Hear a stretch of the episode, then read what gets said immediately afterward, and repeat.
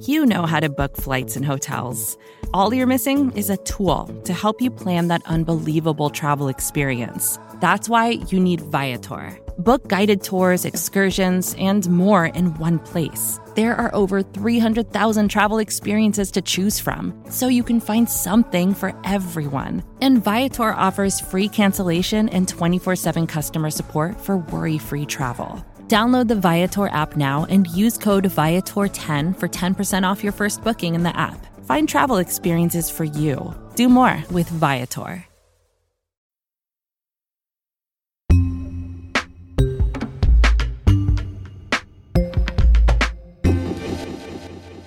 It's Today Explained. I'm Halima Shah. Today marks Afghan Independence Day, and the Taliban is celebrating by claiming their victory over the United States. But some Afghans want independence from the very militants who took control of Kabul this week. In just the last 24 hours, reports of protests in Kabul started trickling in.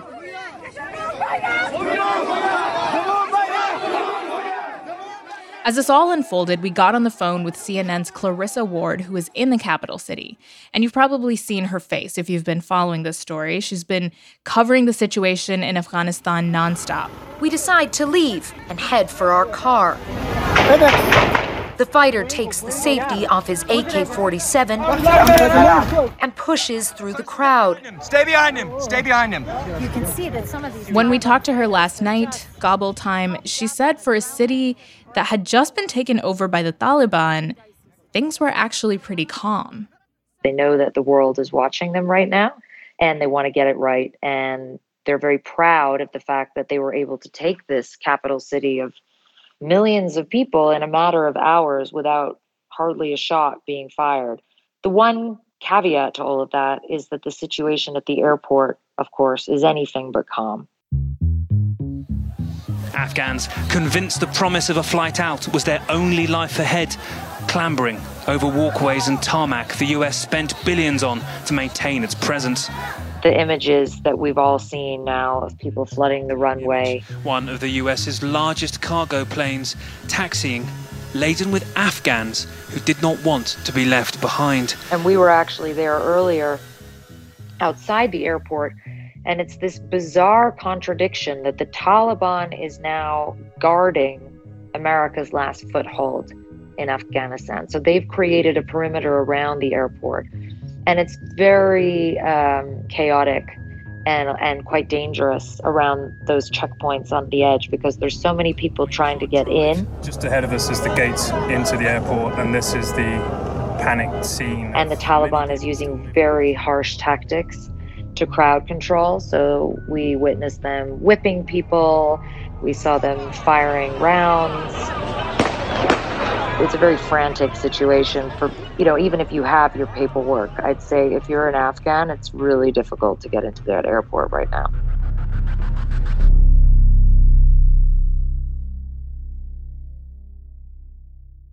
Clarissa, you have covered this country for over a decade. You have witnessed Afghanistan and multiple chapters of its political history. What does it feel like to be witnessing this Taliban takeover? it feels utterly surreal. I think everybody understood that it was somewhat inevitable at some point, but I don't think anybody could have predicted quite how quickly it would happen, quite how quickly Afghan forces would just melt away.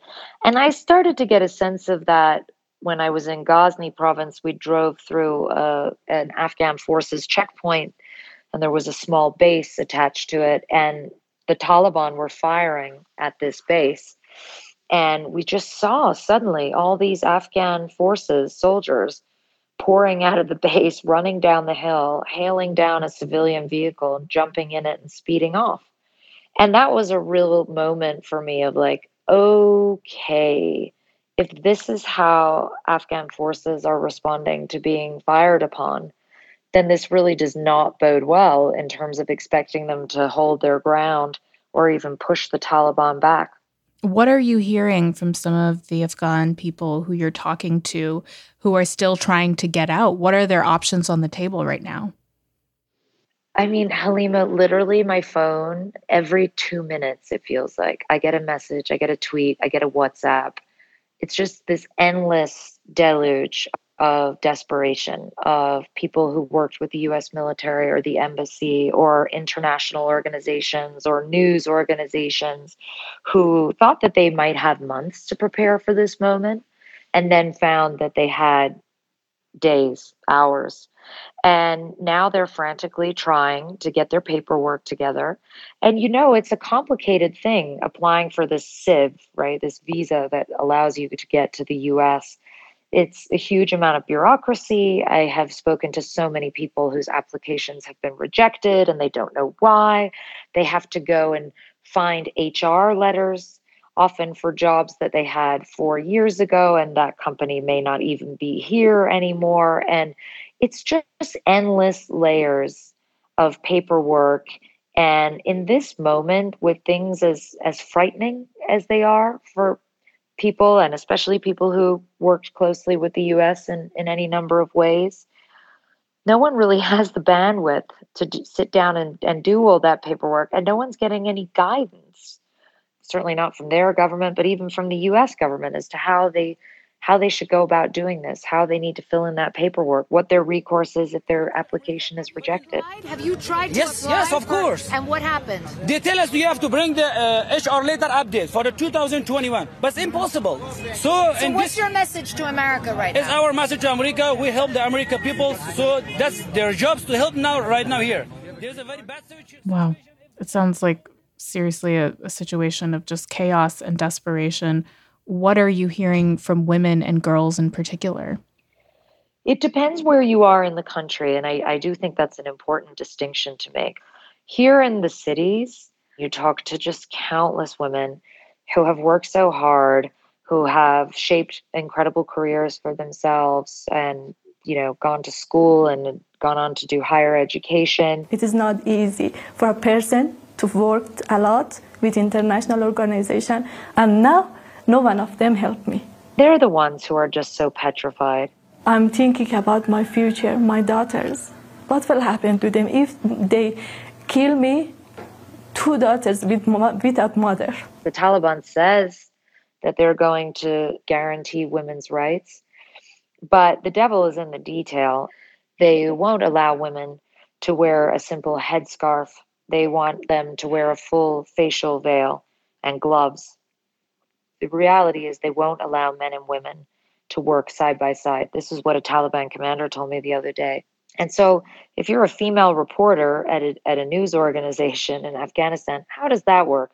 You're going to have a women's newsroom and a men's newsroom. I mean, it just very quickly you start to see the writing on the wall that it's almost logistically impossible.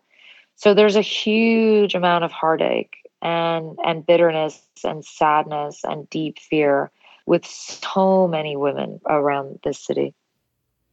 Clarissa, you talked about witnessing people being beaten. You've talked about uh, women not really having much hope that they are going to have many rights. Do you have any indication that the Taliban's promise that they will be less brutal than when they were in the 90s will bear out? Is this period of time going to look anything different than the Taliban's first regime?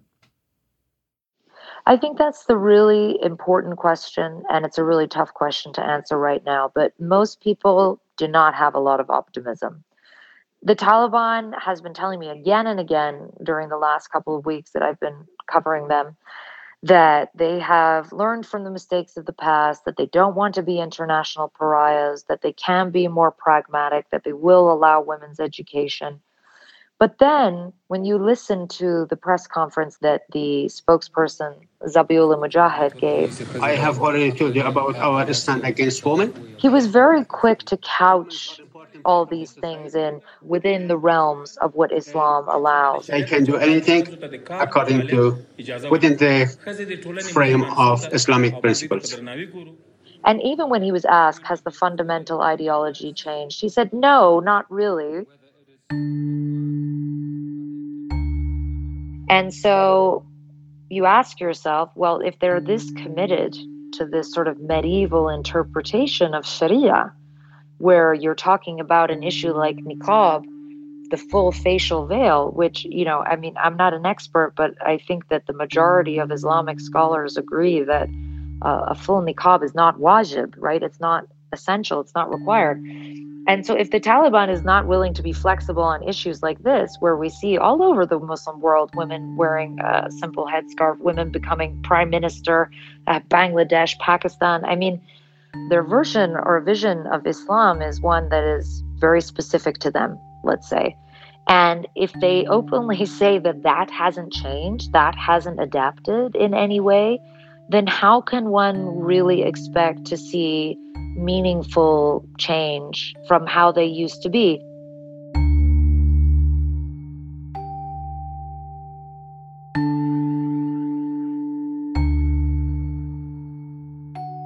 Clarissa Ward is CNN's chief international correspondent. She spoke to us from Kabul yesterday. Coming up, it's not the 1990s anymore. How will the Taliban operate in 2021? That's in a minute on Today Explained.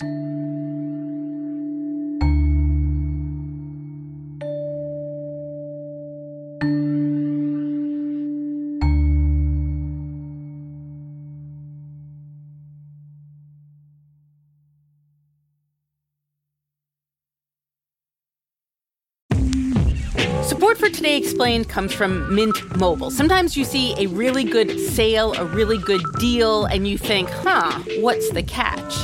You may be used to seeing quote unquote great deals from overpriced wireless providers and thinking, what's the catch? With Mint Mobile, they say there is no catch. For a limited time, their wireless plans are just 15 bucks a month when you purchase a 3-month plan.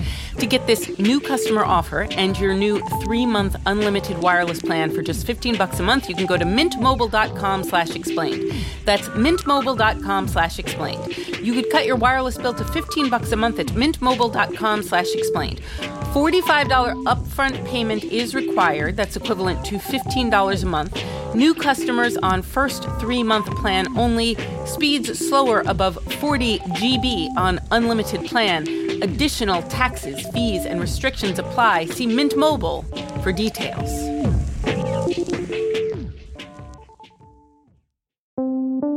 For Today Explained comes from FX's The Veil, starring Elisabeth Moss. If you like spy thrillers or indeed Elisabeth Moss, then you might want to check out FX's The Veil. It's an international spy thriller that follows two women as they play a deadly game of truth and lies on the road from Istanbul to Paris and London. Oh, I'll go. One woman has a secret, same here, and the other has a mission to reveal it before thousands of lives are lost. FX's The Veil, now streaming only on Hulu.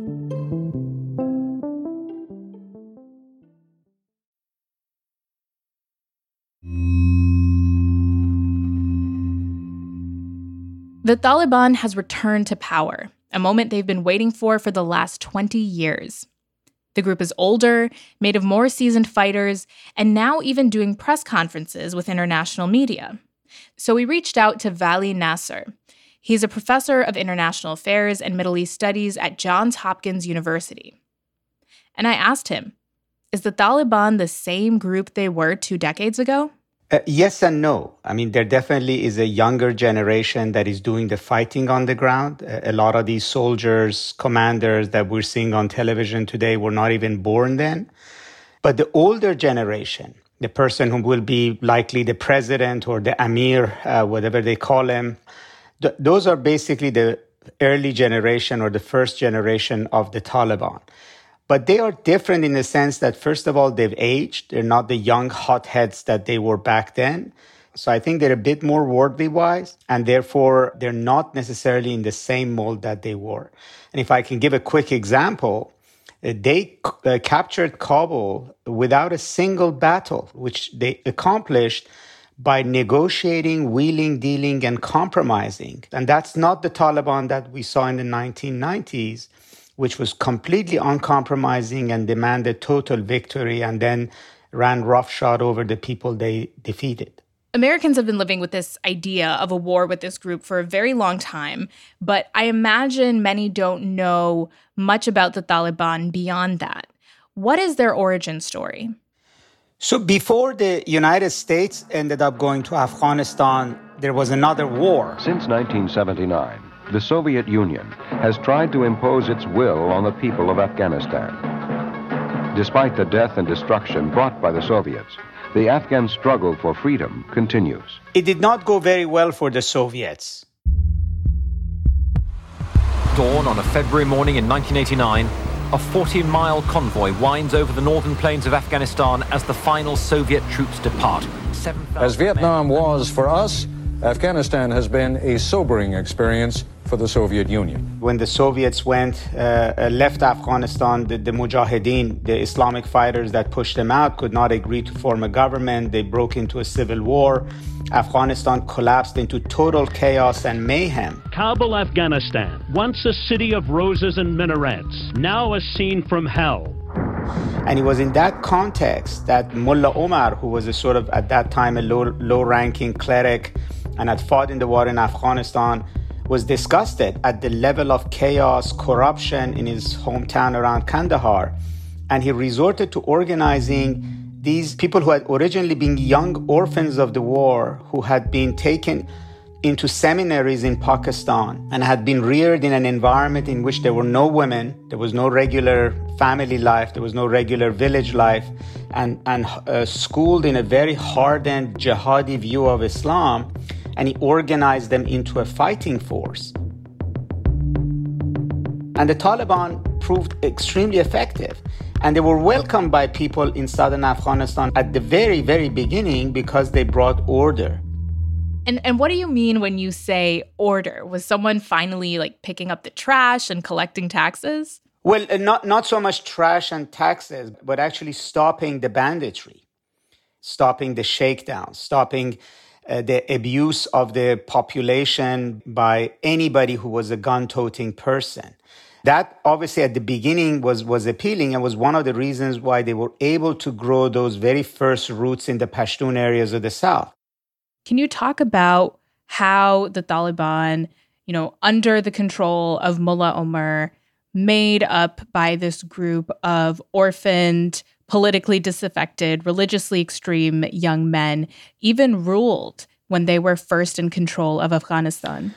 Rule was extremely rudimentary. The Taliban in the 1990s, uh, for all practical purposes, remained a conquering army on the move that never quite settled down into governance. But where they did, uh, and particularly initially, let's say in 1994, 95, it was extremely rudimentary. I mean, jokingly, or uh, but there's some truth to it, is that their treasury or Afghanistan's treasury under the Taliban in Kandahar constituted of a chest of cash under Mullah Omar's bed. And people would go to him and get money. Wow. Gradually, they began to develop uh, an economy, like they learned how to tax drugs. Opium is by far the most valuable crop Afghanistan produces. In each area they have conquered, the Taliban have imposed a 10% tax on the proceeds of opium sales. They learned how to tax trucking. Elements of state behavior, ironically, was, was sprouting from below as they found themselves in, in locations. Like if you're going to judge people for Islamic issues or land disputes or divorce, etc., you need to create somebody who's a judge, etc. So they were learning on the go and they were establishing governance as they conquered territory and moved forward. And it was a by and large, a pretty unhappy experience. In other words, the population at the beginning was seeing some order, but very quickly came to see them as a menace. Armed with the Quran and the Kalashnikov, they then introduced their own harsh brand of Islam to the people of Kabul. Not just closing down movie theaters, but torching the film.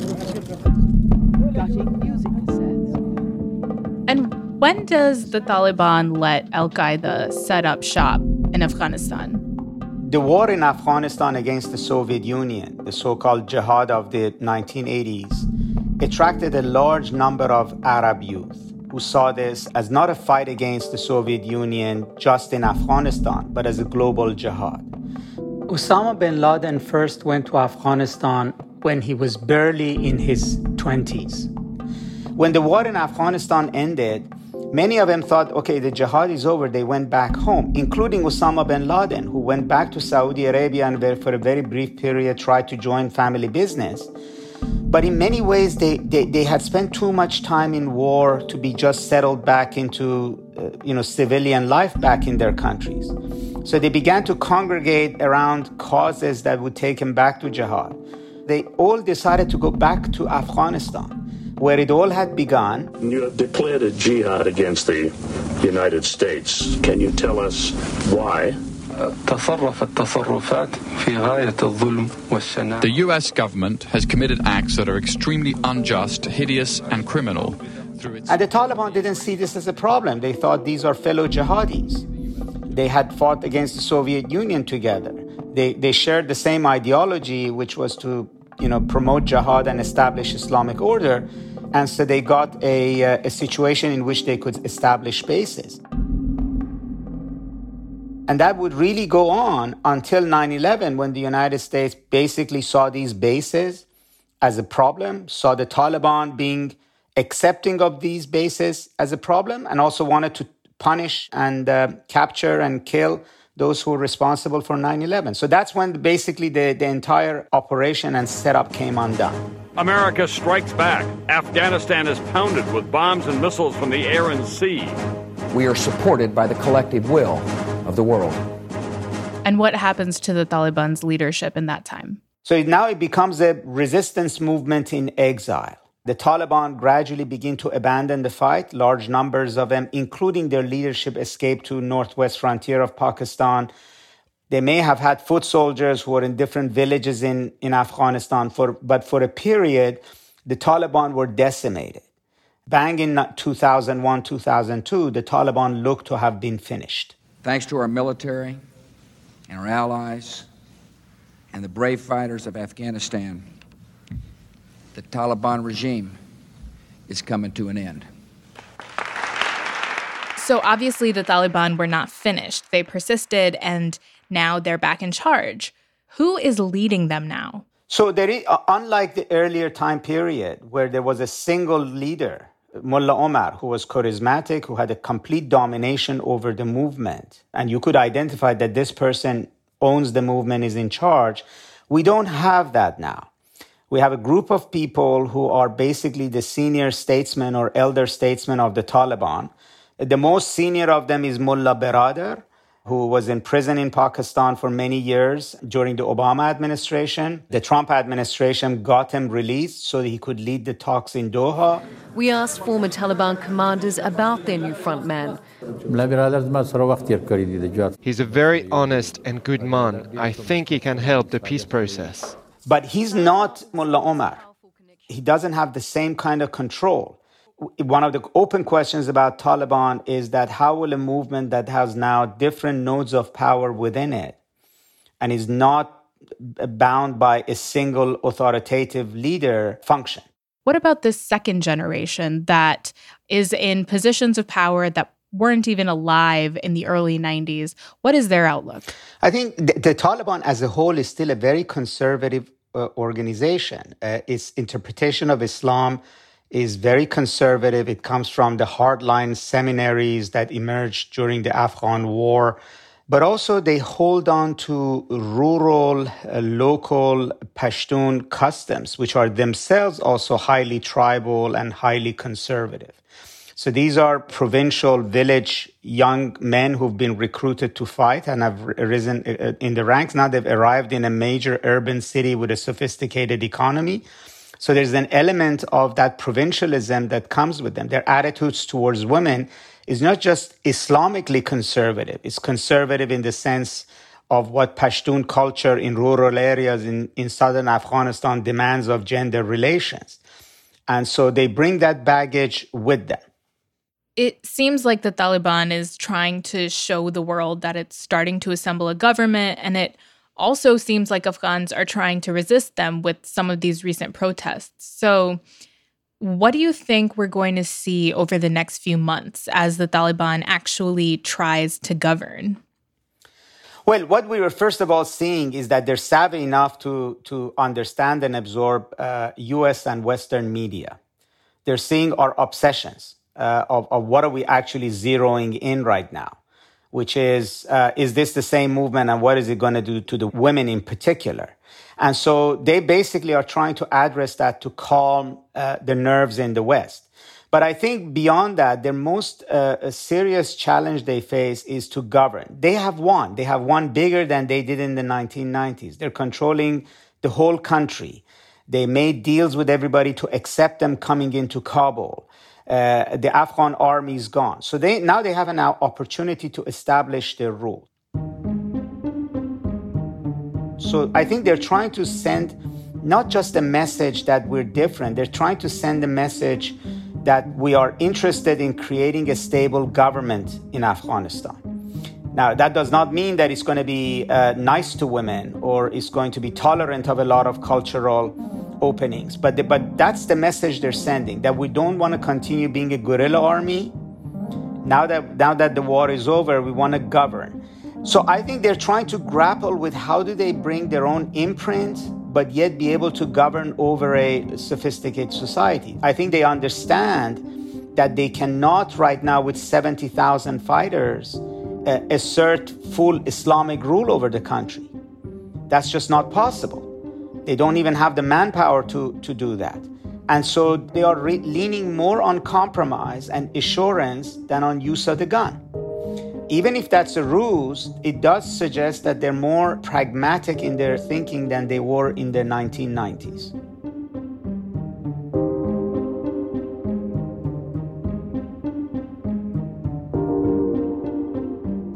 Vali Nasr is professor of international affairs and Middle East studies at Johns Hopkins University.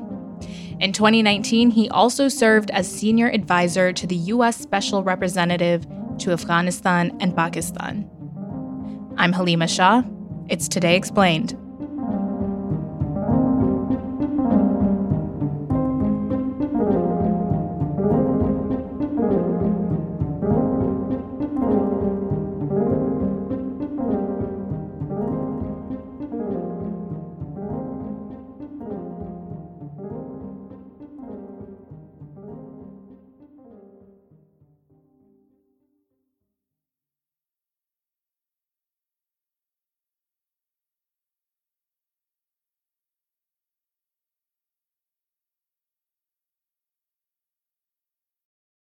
Support for this show comes from Fundrise. Buy low, sell high. It's easy to say, hard to do.